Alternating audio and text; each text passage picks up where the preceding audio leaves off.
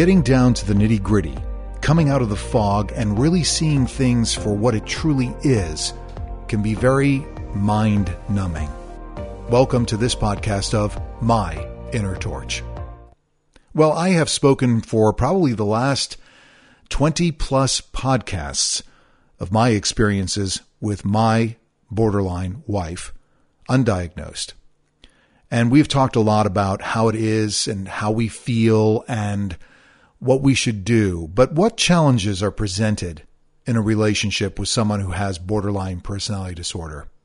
Well, being in love with a borderline can be the equivalent of a life sentence of being a parent to a child who never fully grows up. In one of my most popular podcasts, Emotional Intelligence, one of the earlier podcasts that I did last year, I think it was in October of last year, uh, I talked about the emotional intelligence of somebody with borderline personality disorder, the stunted emotional intelligence, because essentially you are dealing with a child, a child who is in an adult's body, a child who handles emotions differently than a mature adult.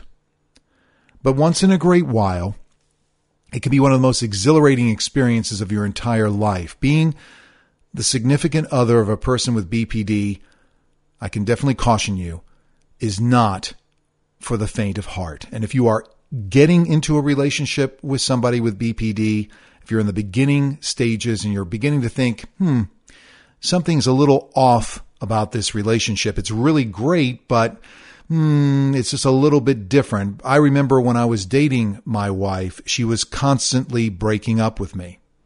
And at the time, I wish I knew then what I know now because that's a classic push pull operation of somebody with borderline personality disorder. They're with you one minute and then they're pushing you away because there's that constant fear of abandonment. So if you're not creating the abandonment, they will create it for you. So it really takes selflessness, unconditional love, tolerance, acceptance, and sometimes it will require you to give up all of your hopes and dreams of a future with someone who never really existed and walking away.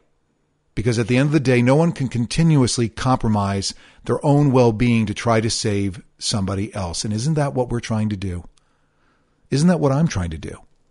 Trying to show my wife, save my wife from her own emotional demons from her upbringing. I can't do that, and neither can you.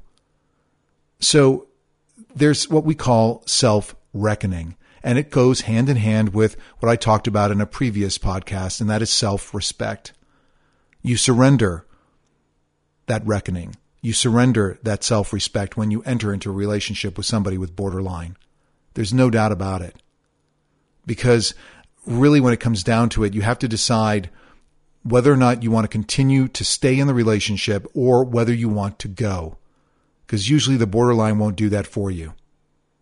And I'm also talking about people with BPD that do not accept the diagnosis or accept it, but do not pursue treatment. You know, if somebody's not going to actively try to change their behavior, you know, it's just not going to happen. I genuinely mean that because when we go without treatment, when a borderline goes without treatment, they can suffocate and suck the life out of the gentlest of beings. Think about that. Are you giving up your life to try to change somebody else's life?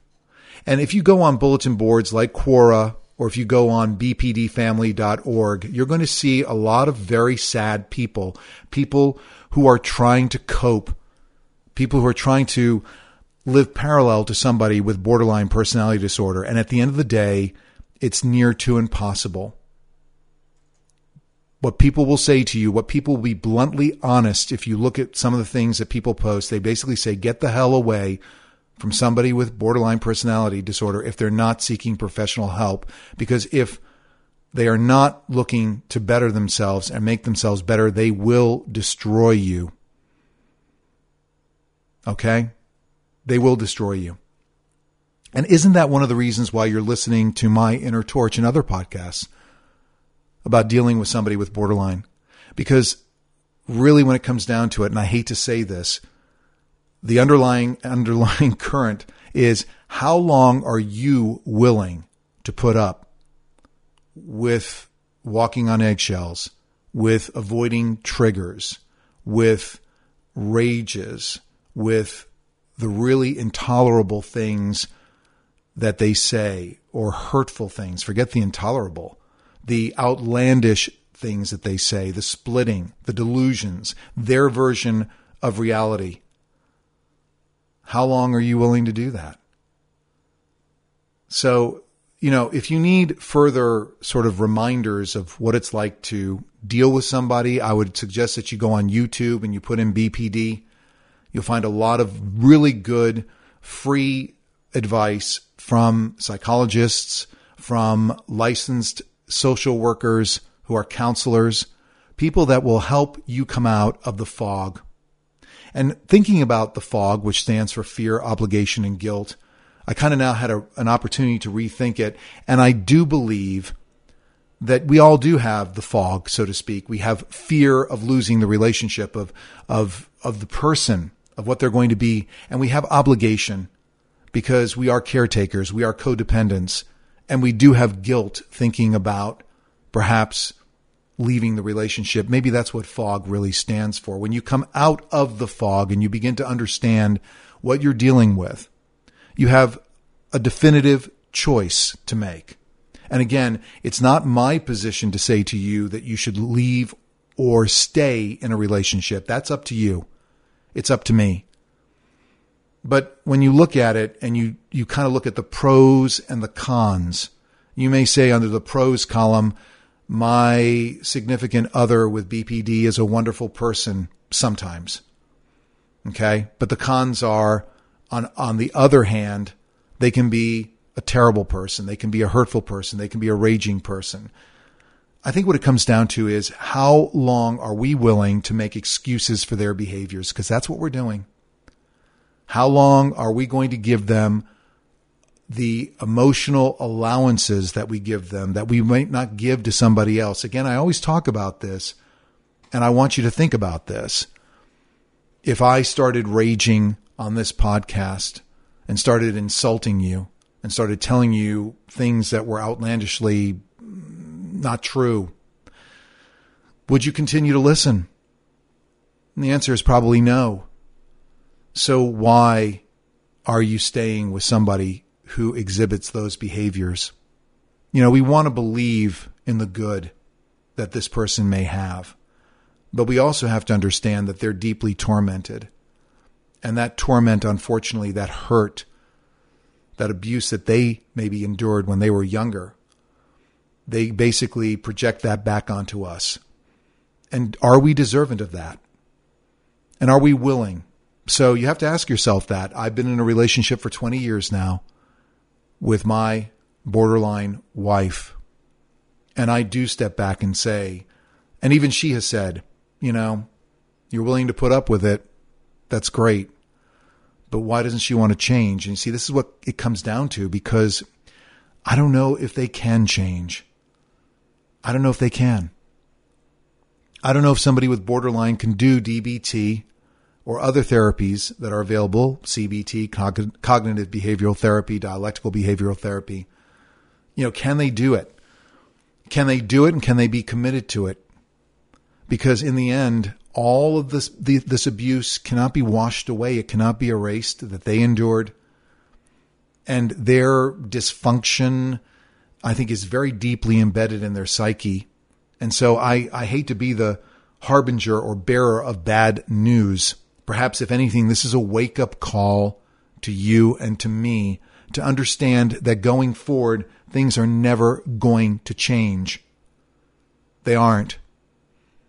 And at the end of the day, you have to decide whether you wish to put up with it, whether you wish to continue to endure.